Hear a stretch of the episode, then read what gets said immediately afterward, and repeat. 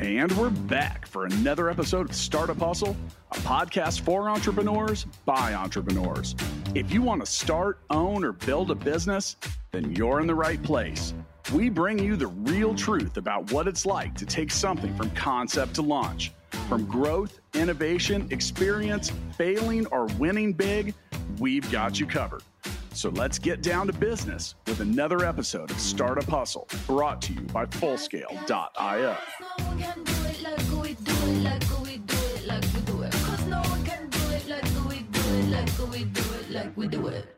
And we are back. Thank you for joining us for yet another episode of the Startup Hustle Podcast. I'm your host, Lauren Conaway, founder and CEO of Innovate Her KC. Today's episode of Startup Hustle is sponsored by Fullscale.io, helping you build a software team quickly and affordably.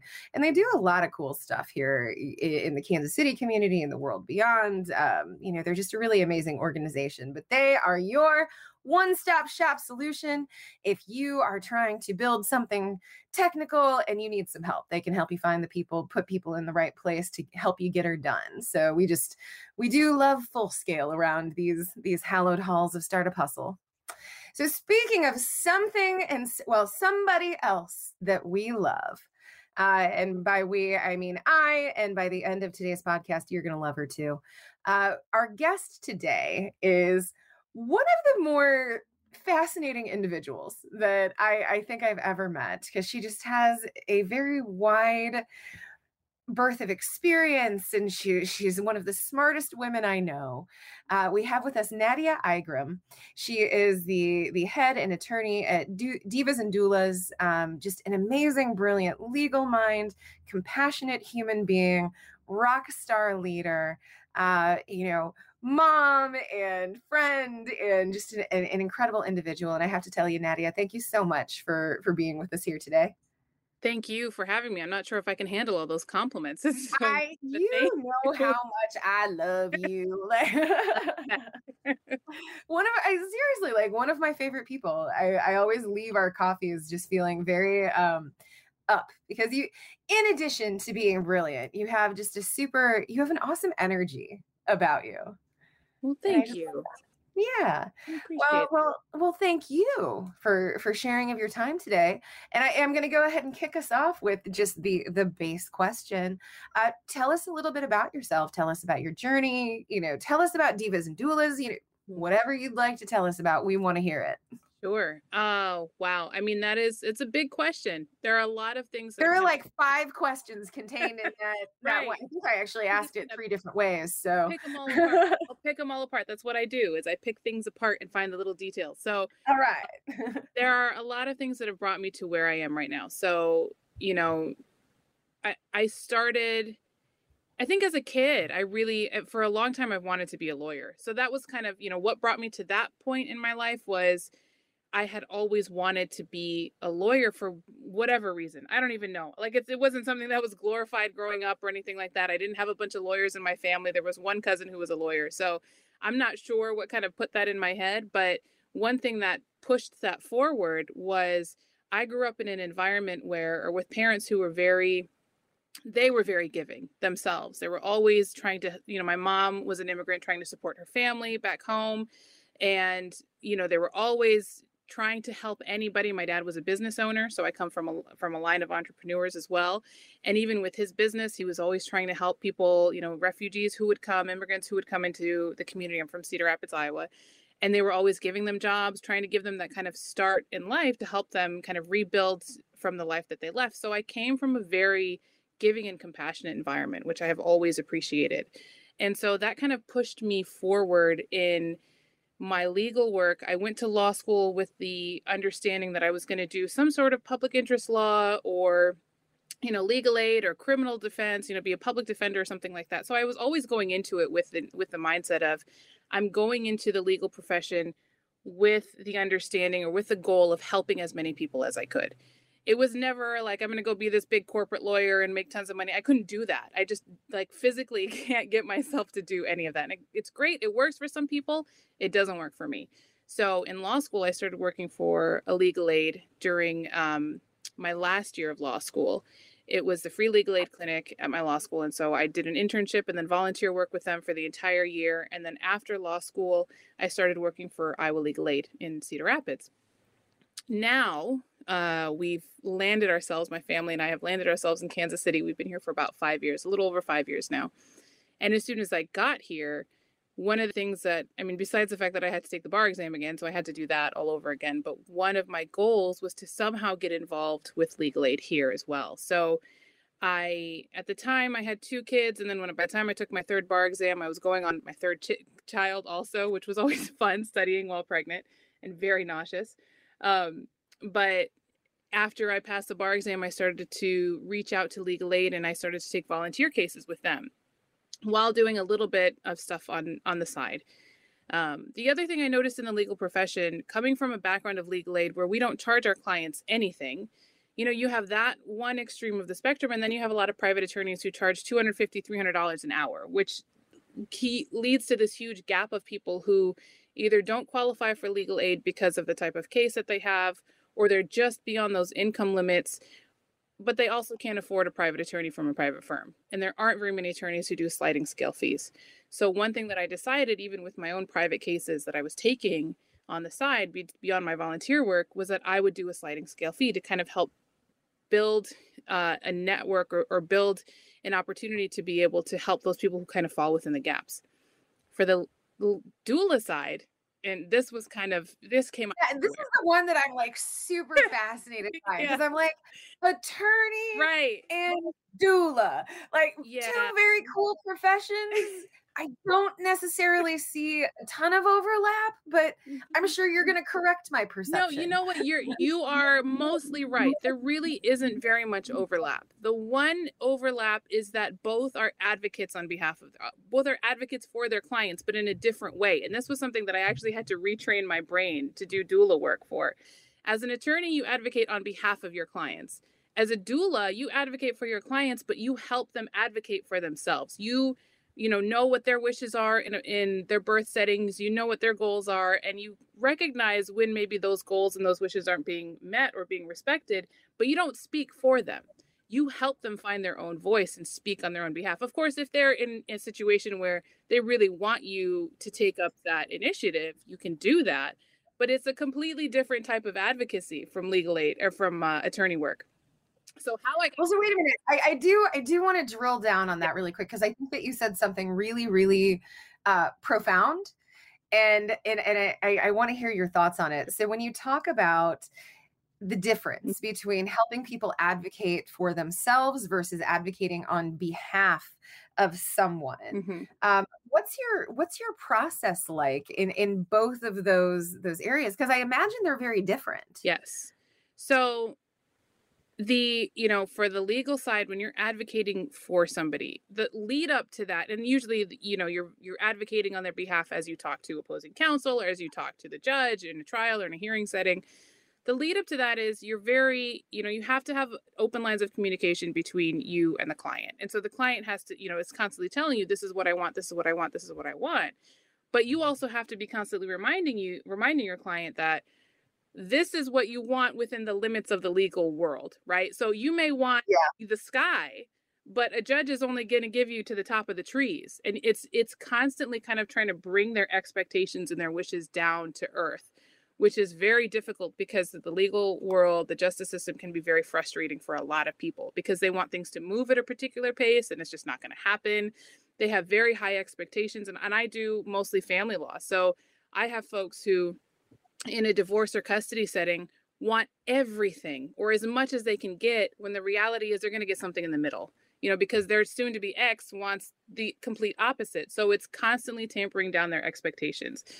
In the birth world you they get your client gets free rein basically to decide what they want. They build you help them build their birth plan you give them all the options of this is what you know an ideal birth can look like. You focus entirely on what they want and you try everything that you can to help them get that. You know you're bound to certain limits if you're in a hospital because it has to be somewhat within hospital protocol and hospital procedure but at the same time you also have to tell them that you know as the patient you have a lot more rights than you may realize you actually can reach for the sky and you don't have to bring them down to the top of the trees. You know what I mean? So it's it's a completely different scenario where on the one hand you're trying to you know help your client realize and and make them less disappointed build them up so that they'll be less disappointed with the outcome on the other hand in the doula world you're trying to help them get everything that they want you know yeah to meet all of their goals and all their aspirations with their birth experience that they that they can realistically get with the obviously some things happen and there are unexpected things sometimes that happen in birth and so they recognize, you know, you help them recognize and accept that certain things may change, but you can still try to get as much of what you want as possible. So it's a very different dynamic between the two of them.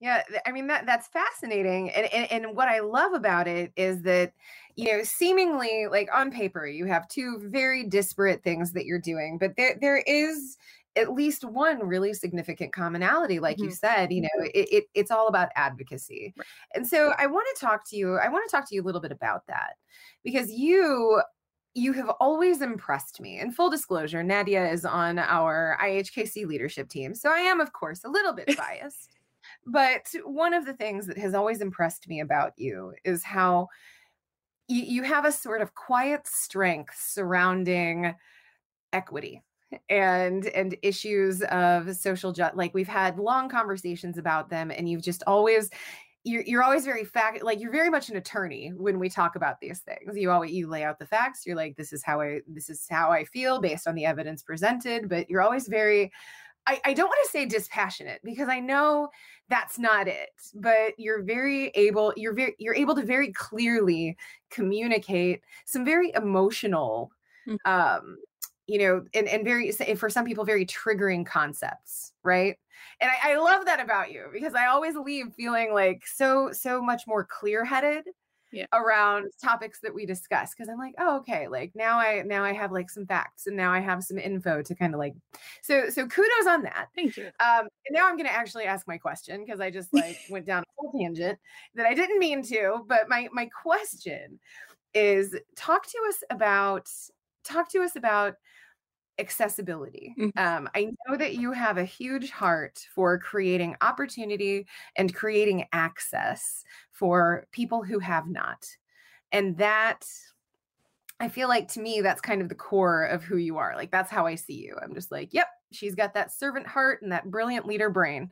Um, so so let's let's hear about that. Yeah. Mm-hmm. So j- to your earlier point though i will tell you that it has taken me years to kind of quiet that inner anger and inner passion because i realized in college it wasn't going to get me very far if i was constant constantly like you need to think this way and this is the reality and all that. So i really it took me a lot of time to kind of work on quieting that fire and getting it in a in a space where I can communicate in a very matter of fact and kind of you know sort of dispassionate but um a, a very you know easier way to digest certain information for the yeah i gotta tell you like you you do a, a bang up job on that I, I love because like well so so i'm gonna get on a soapbox for just a second here because one of the things that drives me crazy is when people call me an angry feminist mm-hmm. and it's not because they're calling me an angry feminist as a pejorative it's because yeah i am angry like this is not this is not new news to me right. you know i i mean I don't hate people who believe differently than me, but I'm angry about things that I see. Absolutely. You know, and I'm a feminist. This is these are two very true words about me that you just put together and you tried to make it an insult. It just doesn't work. like, thanks for the compliment. Let's let's move right, on. Right. so, but so so I always but I always because I get really passionate when I talk about this stuff and I always love talking to people who are able to communicate uh, like you said like you're just able to communicate these ideas and these thoughts very very well you know? Thank you but that's also i mean going back to your question that's i found that to be a requirement. If i'm able if i am going to be able to progress in the work that i do and mm-hmm. making legal services making doula services making whatever you know accessible to everybody i have to i mean i have some you know passion that comes out but I have to make sure it's the right amount, right? Otherwise, people yeah. are just tune out. They're going to turn me off. They're not going to listen. They're not going to be receptive of what I'm going to say. So, right. part of, you know, taking that time to really kind of figure out how to best communicate those things has been with the ultimate goal of okay, how can I structure how I present certain things and how can I uh you know adjust my dialogue and adjust my the way that i that the way that i speak about these things that i am deeply passionate about in a way that's going to be the most receptive because that's going to lead to the the greatest outcome.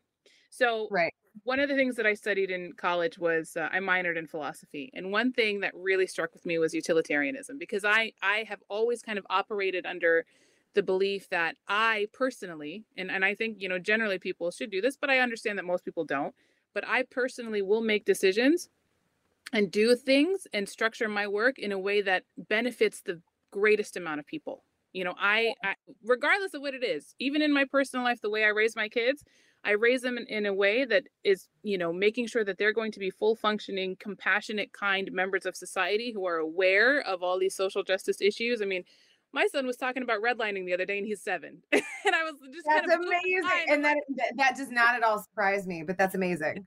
But i was just like you are seven and a half and i didn't learn about redlining until i was an adult. So i you know it's it goes back to you know with accessibility i function in worlds especially the legal profession where it is it is meant to be exclusive to a lot in a lot of ways. You know you have people who are constantly looking for self-help forms and really questioning whether they need a lawyer. They do need a lawyer, but they can't afford it. And because we've created an industry where people think that it's it's inaccessible, it, they don't understand what legal jargon means, but they don't want to, you know, go have to run to the bank and drain their savings to pay for a lawyer for something that shouldn't cost that much. They shouldn't yeah. have to pay thousands and thousands and thousands of dollars for an advocate for them in a system that's right. built to make it so that they can't understand and therefore need that advocate like it doesn't it doesn't make any sense to me. I mean one thing that we're not even taught in law school which also doesn't make sense is how to talk to your clients in a layperson way. We use all yeah. kinds of words that most people don't understand. You know doctors have bedside manner classes. We don't have that in the legal world. And that's one thing that i've you know really found too that that has to change. I haven't yet gotten there. That's on my list of things to do. I haven't gotten to that point yet, but I think that should be also be a required class for law school. Like you have to know how to talk to your clients in a way that they can understand so that they don't feel so distanced from the legal world. I mean, there's thrust in it for one reason or another. Especially yeah. with divorce, you have no choice but to go through the legal system. Right. You have to go through a judge to get a divorce. You just have to. There's no way around it. But yeah why then make it so that they can't understand what's happening? You know, you talk on behalf of your client because the legal system has been designed so that that client can understand so that the lawyer has job security and to a large extent and i don't think that's you know i don't think that's the best way to operate personally so what i try to do is i do a sliding scale fee um, you know i encourage my clients that could go to legal aid to go to legal aid and then come back to me if they don't they don't get through for one reason or, or another. I have quite a few clients who come to me because i'm one of the very few muslim lawyers in this community. So they want somebody who has that that religious understanding that cultural understanding as well. Um sure. and, and so i same thing with you know my doula services it's a sliding scale. I work with other nonprofit doula organizations in kansas city because i think that that is a necessary service just like it's a necessary service to go to any doctor doulas scientifically have been proven to reduce labor length, reduce the number of interventions, have the have you know better chance of a great outcome and better bonding with the with the parents and the baby. So I think that's a service that should be accessible to anybody who wants it. And right. not because we're also not well, and who, who doesn't want more support? Like right. so, so I have I have never, you know, gone through childbirth, but I can imagine that it's probably a, a, a scary process you mm-hmm. know it's painful and you have all of these doctors like around you doing things that you might not understand and and and so just having like somebody in the room who understands what you're going through who can help advocate for you when you're too tired um, you know I, I i imagine that that would just be a huge comfort in addition to all of the the ta- tangible benefits that you're that you're listing you know I can tell you, I went with my third child. I there was a point where um, both my my husband had gone out of the room to get something, and my sister in law, who's always been my kind of unofficial doula, had left the room for some reason. and I was alone for one contraction. And I swear to you, I was the biggest baby. I was like, I can't do this alone by myself. Get back in here. So I can't. Oh God. you know, I can't imagine. Like there are people who have to go through the entire process alone, and that shouldn't be anybody's reality. I mean, I'm a pretty, I'm a pretty, you know, physically like I can handle a lot of pain. And that one contraction about broke me, and I was like, I can't do it anymore by myself. Yeah. So that's definitely so like in a perfect world, would every person who who delivered it, like every woman or every person who delivered a baby would have a doula? Yes. And that's culturally that used to be the norm for so many places around the world. That's the thing. Yeah. Where we we lost it here. We don't have that that support. I mean, in other places in the world, you go into labor and there's immediately somebody there who's experienced, who knows what to do, who's helping you through that. Here, right. We're so we've become such an un, individualistic you know society that we've lost our village both during you know the prenatal period where you don't necessarily have somebody to help get you ready for the for the birth but especially during labor and delivery and postpartum you know we're expected to go back to work if you're lucky you get 6 weeks unpaid vacation most people don't even that. Right. and that you know where where you your body needs so much longer than 6 weeks to recover from a birth having a newborn if you choose to to nurse then you know getting used to all of that then all of a sudden you have to switch to pumping. I mean it's just it's not it's not conducive to healthy relationships. It's not conducive you know between parents and their children but it's also not conducive to healing. And you know people who have had a baby have yeah. to have time to heal physically and mentally and emotionally. And we don't have so yeah sure. absolutely yeah i mean I, I feel like like we could have a whole show on uh inequities in in labor and delivery mm-hmm. and family practice here in the US and, and, and the ways that we fall short but I you know I'm just I'm very grateful that there are people out there like you who are who are working so hard to address these barriers um you, know you're you're doing amazing work and, and and speaking of doing amazing work really quick I have to pop in here and I have to let y'all know that this episode of Startup Hustle was sponsored by Full Scale. We love Full Scale. Um, they they actually have a whole amazing team ready to help you get developers and get get the team that you need in place easily, quickly, affordably, so that you can build your tech product and so you can you don't have to worry about it and they're there to take the the stress and the worry out of the equation for you. And I just, I love that about them. So for the folks listening at home, if you are looking to build an app or software or whatever it is you need to build, full scale is definitely your way to, to do that.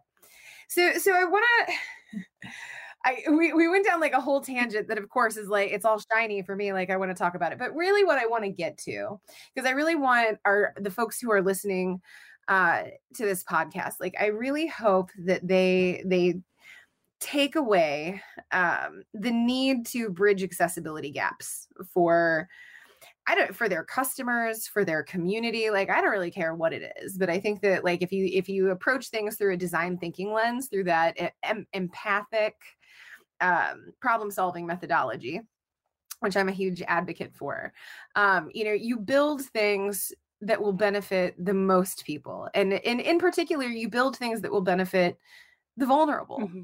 Um so that because that way everybody can access the vulnerable can access and then the people who are you know abled or you know fit into the paradigm well it also works for them. Mm-hmm. it's like a win-win-win so so talk to us about you just you have such an amazing heart and i and i love the way that you explain this. So talk to us about the accessibility gap in in and, and i'm going to say in our country and, and knowing that startup hustle is we're we're listened to in a lot of different countries like hi iceland ireland albania. Apparently we do very well there. I didn't know that until recently but it's super cool. Hi um, we love y'all keep listening uh, but but for for folks who might not be in the know um, talk to us about some of those systemic barriers that people experience sure so Ooh, first of all, hi to everybody around the world. Now I'm a little bit nervous. I didn't realize I was so global. no, I so yeah, apparently we're I, I apparently we're like number four in entrepreneurship podcasts in Albania, and I remember like Matt sent out a text and I was like, "Oh my god, that's crazy! That's amazing! that's incredible." So there are, oh, I mean this this in and of itself, like the, just this one question is a whole another hour, but I'll try to condense it. So, and just kind of pick on a few things. So, there are quite a few systemic factors that lead to this. And one of them, I think one of the biggest one, especially now we're seeing with COVID, is the lack of accessibility to some sort of internet access, right? Whether that's, you know, Wi-Fi, broadband, whatever it is. I don't even understand the whole yeah. internet world. All I know is, you know, we have Wi-Fi and my husband sets it up because he's the IT guy in the family. But the simple Yeah. Well, and here in the States, we call that the digital the dig- divide. Right. So, the haves and have nots. so have nots. What oh. we've seen with especially with everything going virtual, and I've seen this in in the courts as well people who don't have regular internet access. They don't have it at their homes. They don't necessarily have access to it at their work. They they can't their kids can't attend school, virtual school because they just don't simply don't have. I mean, the, you know, some schools have tried to bridge that gap by sending out, you know, routers and and Wi-Fi hotspots and stuff like that, but those are also spotty sometimes. They don't work properly. But for something like that that's also not a requirement for the court system so courts have gone virtual almost exclusively some are starting to come back in person i did have an in-person trial the other day a couple weeks ago but for the most part courts are still virtual and if you have a client who's low income who doesn't have internet access and i have had clients have this problem how do they attend their hearing if they can't connect. Some courts have given, you know, a call in number, but I've also had judges say, you know, judges clerks tell me, no, there is no call in option. They have to appear by video.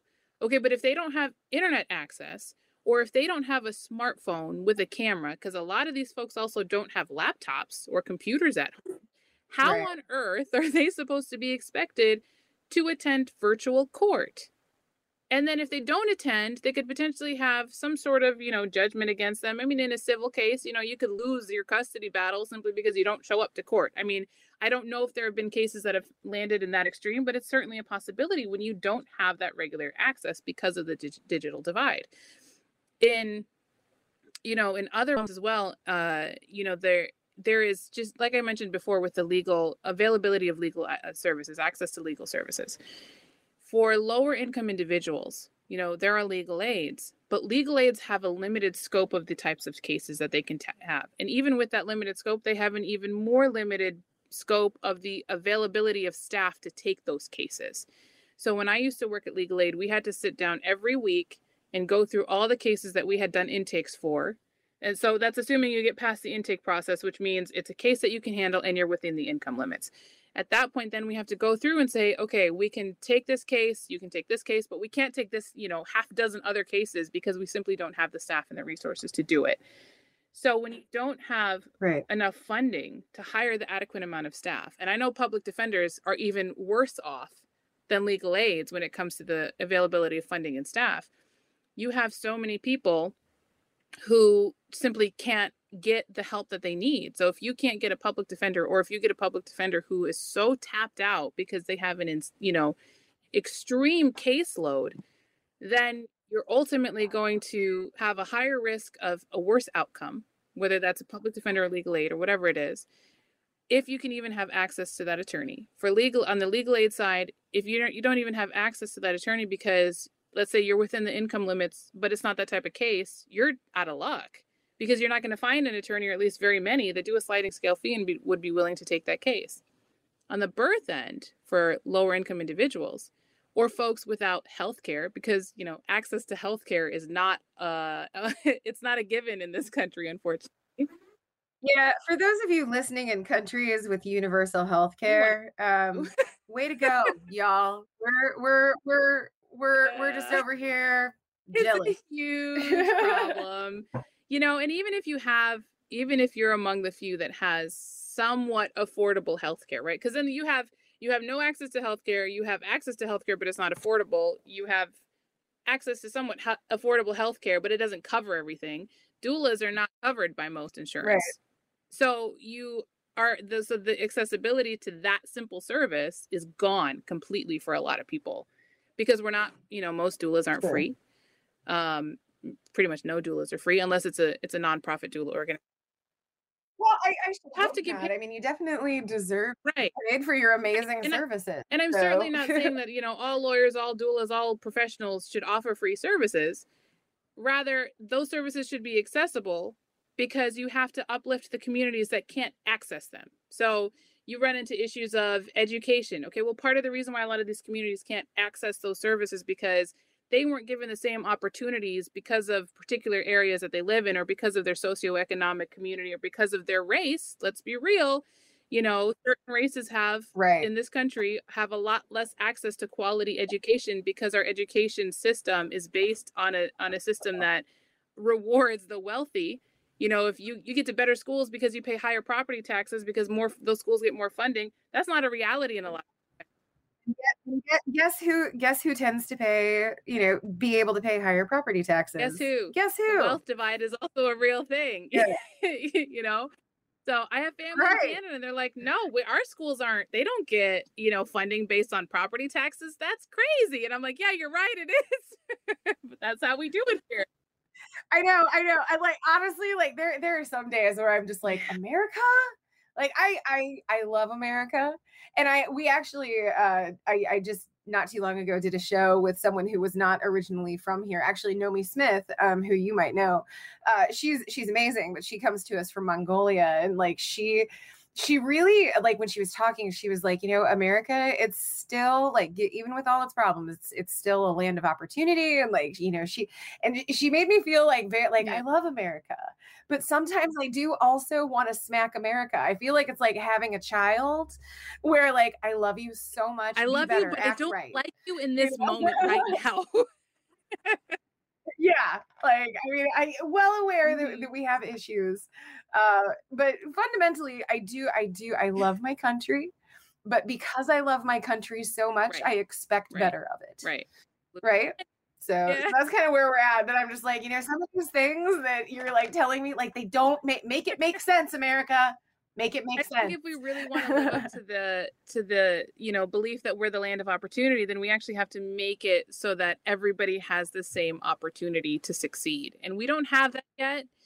There Right. are a lot of people who are working towards that. There are a lot of forces that are working against that. But I think if we keep pushing, if we have enough of us who keep pushing, because the, the you know in certain ways things are a lot better than they were 20 30 years ago so you know some things haven't Sure. progressed as quickly i tend to get impatient that- i'm like change now you know I know. Well, and I so so for me, like the reason I get impatient is because people are often telling me, "Well, you just have to be patient. You have to wait for people to mm-hmm. catch up." You know, only a few years ago this was unacceptable. Blah blah blah. And I'm like, every moment that we wait is a moment that someone, a human being, a real person, right but and, and and in most cases, many, many, many human beings right get left behind. And so be, by being patient, Right. we allow that. And so I, I i i like, it's one of those things where I'm like, I, I get it. Like, I understand what you're telling me. And like, you have to bring people around. Like to your, to your point, like you're a master of bringing people around because of, of your communication style and the way that you are, the way that you approach your work. And I love that, that at the same time, I'm just like, Yeah. no, I want to be impatient. Like I want to push it, Right. push it, push it, push it.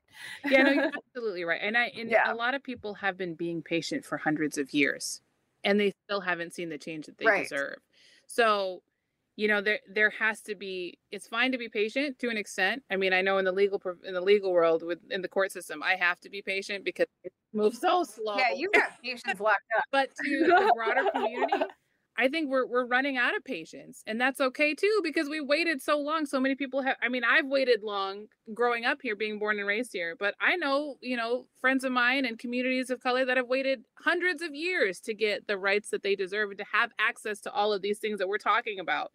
So and they just they just haven't Yeah. gotten it. So i mean i don't i mean i'm perfectly fine with running out of patience at this point because sometimes when you run out of patience too it pushes more people faster and so you have to it, it pushes things Right. forward that have to be addressed right away because it is for a lot of people it is a matter of life and death. It's a matter of freedom and, and liberty or you know something else. It's a matter of gaining opportunity or continuing to be held back. And you know we can't bridge any of these accessibility gaps if we don't recognize that we have to open up certain doors for certain communities that have been closed to them for so many years. And it's time to just bust the door down so that they can actually have access to those things Yeah. Well, and I and so I actually I want to take that a step further with you because one of the things that I talk about on a regular, and I think we've actually talked about this before. Um, and I invite anybody listening, like, come have a coffee with me and Nadia if you want to see like some really impassioned people mm-hmm. talk about some awesome shit.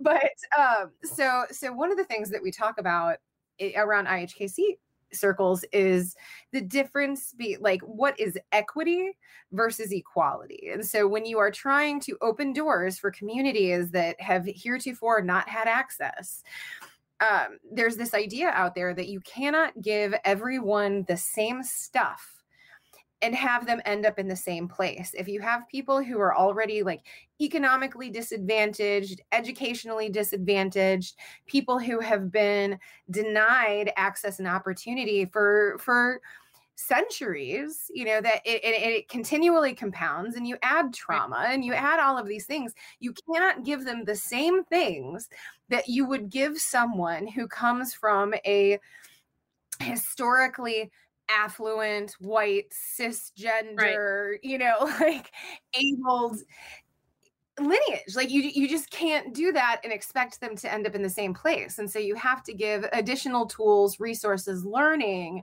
in order to make up the the lost right. ground right is yeah, that am absolutely. i explaining that well absolutely like, that... because you have individuals who you know who are you have like you said white cis individuals who are starting at the starting line and you have folks who are starting you know 100 yeah. feet behind the starting line. If you give each group of people 10 seconds to finish the race because that's equality those people at the starting line are going to finish a lot faster than the other you know the other folks in the back of the line aren't going to finish at all. I mean it's i just came up with this analogy in my head while you're talking so let's see if it works but let's look at like let's make it let's make it human right? Let's look at a pot of boiling water. Let's say you yeah. want to make some pasta okay? If you start one pot on it high and the other pot that has the same amount of water on at low and after five minutes, you pour the pasta into both pots because that one pot's boiling already. That pasta's not get done at the same time. Yeah. It's not. The one in the not boiling water is not, it's just gonna get nasty at that point. It's just you're just gonna have yeah. some hard, you know, hard right. pasta. So what you're gonna have to do is crank that other pot up higher. You're gonna have to give it a boost because it's never going to be able to catch up to the pot of boiling pasta mm. that's done after right. eight or nine minutes and is perfectly al dente, right? It's not going to happen. You're not going to end up with the yeah. same. Giving people the equal opportunity, the equal amount of tools is not necessarily going to lead them to this equal outcome. It's just not going to happen. When you have groups, right. huge groups of people, large communities that are already lack you know the same amount of privilege they lack the resources they don't have the access to education that you know the other side has they don't have access to all of these things. I mean look at if you look at kansas city i live in waldo and the streets around here have finally gotten repaved and they're gorgeous right? They're so smooth. You can finally drive on a lot yeah. of them without busting a tire every time you hit a pothole. But go a little bit right. east go on 85th Street and go east of Prospect, let's say, even east of Troost. All of a sudden, the potholes are there everywhere on the east side. Not maybe not everywhere. I haven't been everywhere, but in a lot of places on the east side, there are tons of potholes. It, seems like a simple thing, right? Like, what do potholes matter? But what ends yeah. up happening is what a lot of people don't recognize is that compounding effect. So that pothole means somebody is going to be driving to work who probably already works, you know, multiple jobs because there's lesser, you know, economic opportunity on that side because that was intentional with redlining, right? It, and, they, are playing like pothole right. Frogger like right. across the road. and, and, eh, and yeah, and, and for, for, those of you who don't know, Kansas City, we have yes, a we pothole problem across our city. It's being addressed. But I know it is, being but we have a lot of it's not being addressed in an equitable fashion. that's what's frustrating because right. then you have that person who who hits a pothole, busts a tire. That's going to set them out, you know, a couple hundred dollars. They don't have that couple hundred dollars to spare, so then they get to work. And they're not going to be able right. to go. They might miss work. Um, certainly have to miss work right. to go get it fixed. They have to pay for the tire and the labor, and so so you've created a you've, you've created a gap, compounding problems that have a you know very potentially detrimental outcome, and we don't look that far ahead. So the, so the one that i the, the one that i always use is like if you were to give or let's say that you gave a $5000 scholarship to two individuals um, to to college and so on the one hand you have someone who came from a less advantaged community, um, you know, didn't have a whole lot of resources in their schools or anything like that. And then you have someone who came from a highly resourced community. And it's like, well, cool, you gave both of them mm-hmm. the same scholarship. That's amazing. Congratulations. But the person who comes from the advantaged community isn't going to have to worry about books and probably isn't going to have to take on a job to pay for room and board and isn't going to have to scramble to come up with the additional monies for for school without taking on loans. So you you you've create you have given equal opportunity, but you have still uh propagated a a deep right. gap in opportunity. And a lot of people right? that with it's not well it's, giving somebody more isn't fair. Okay, but the underlying problems weren't fair. the underlying inequities weren't fair. Weren't so. fair. Right. So so how do you so so we're actually going to run long here and I but I love it. So so I want to ask you I want to ask you this question what are some ways like some really tangible ways or, or maybe even it's just sharing a mm-hmm. way of thinking like if you could give advice to our listeners with the understanding that a lot of them are founders they they want to start businesses or they're in the thick of you know leading businesses what would you tell them to to decrease accessibility mm-hmm. gaps for for the the folks they serve whether it's their their family their community their customers like i don't i don't care uh, but what what would you tell them? And this is going to have to be very general advice and i understand that so i think there are a few a few things. Like i can't ask everybody to do a sliding scale because now that doesn't also work with a lot of industries. Yeah. it works for me um, but i that that wouldn't be one of my pieces of advice for most people.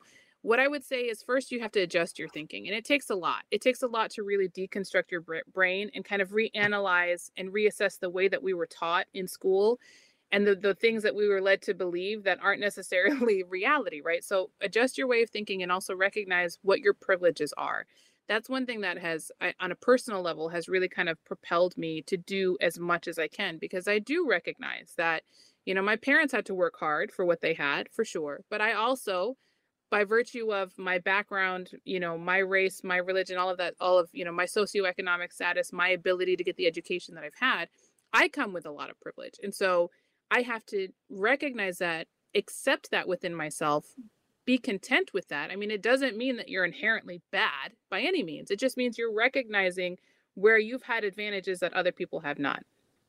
And then use that to help others and the way that that other you know business owners and, and companies can do that as well in terms of bridging the accessibility gap is is there are a few different things. If you're a bigger company you know you can certainly hire you know a dei um, a diversity equity and inclusion officer but it has to be somebody that you know has experienced who somebody who can speak on behalf of disadvantaged communities but also somebody who who is actually going to implement the right types of policies that need to be implemented and then the leadership of that company has to be open to it. That's kind of the biggest thing that a lot of people hire a DEI officer as like a surface thing to make it look like they're doing the work but they're not really doing the work you know so it has right. to be intentional and you have to be committed to it whether it's somebody or you bring in a consultant yeah, I, I, you know it has right I always tell people that true equity always takes yeah. more time, money, resources, and people and words. Like it also takes more words. Yeah. Um, so so and, and, and for those listening at home like when, when we're talking about these things like i think it's really important to note that like to not to nadia's earlier point we I don't think anybody is expecting people to give services away for free. But like for instance, so so Matt DeCoursey, he's one of our Startup Hustle hosts, and he is uh, founder of Full Scale, uh, our episode sponsor. But like he does, he doesn't give services away for free, but um, he does create like like every now and again he'll mm-hmm. take part in a competition where he'll, he'll, donate services. I know that he mentors a lot of founders like to to share knowledge and help them out and so like there are a lot of different ways that you can plug in to closing some of these accessibility gaps and ensuring that whatever product or service or you know revolutionary cool thing you're doing there are ways to make sure that that the highest number of people can access it and i think that that's kind of that's the point you know you don't have to give everything away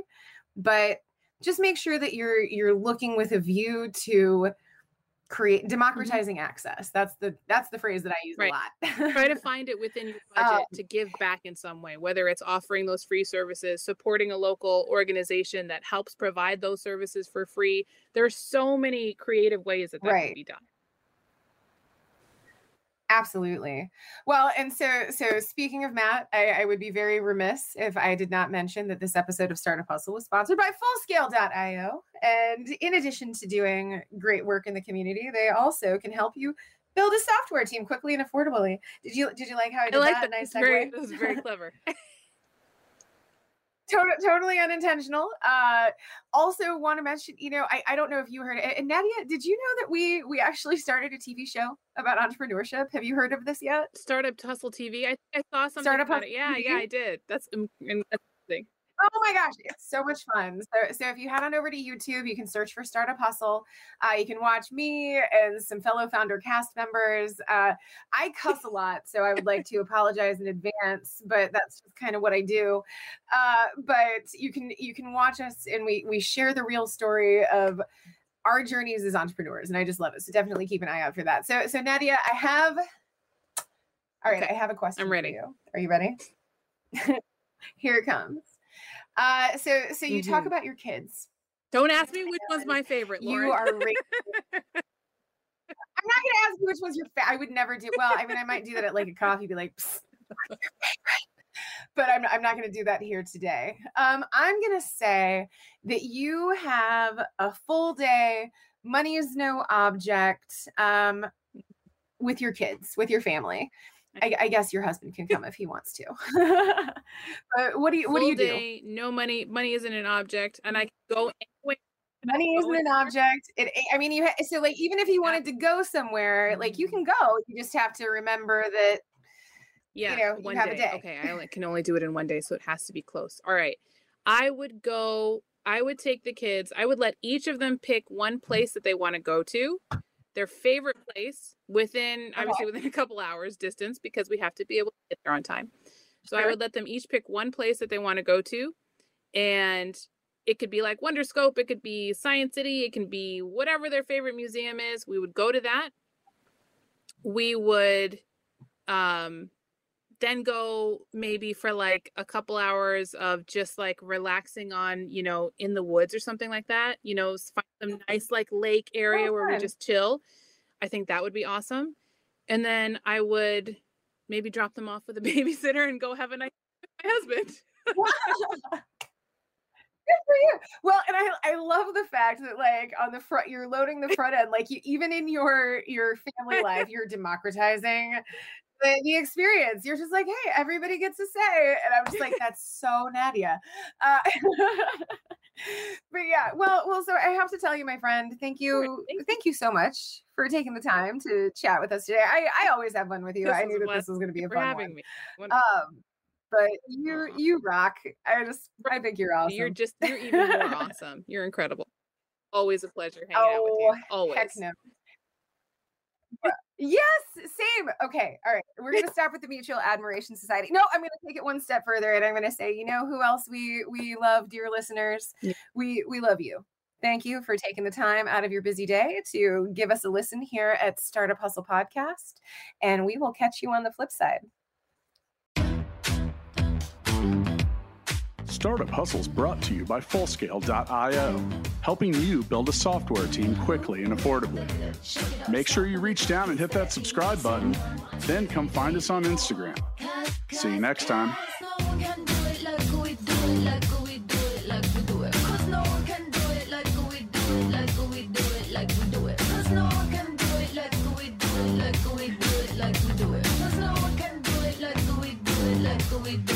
we do it.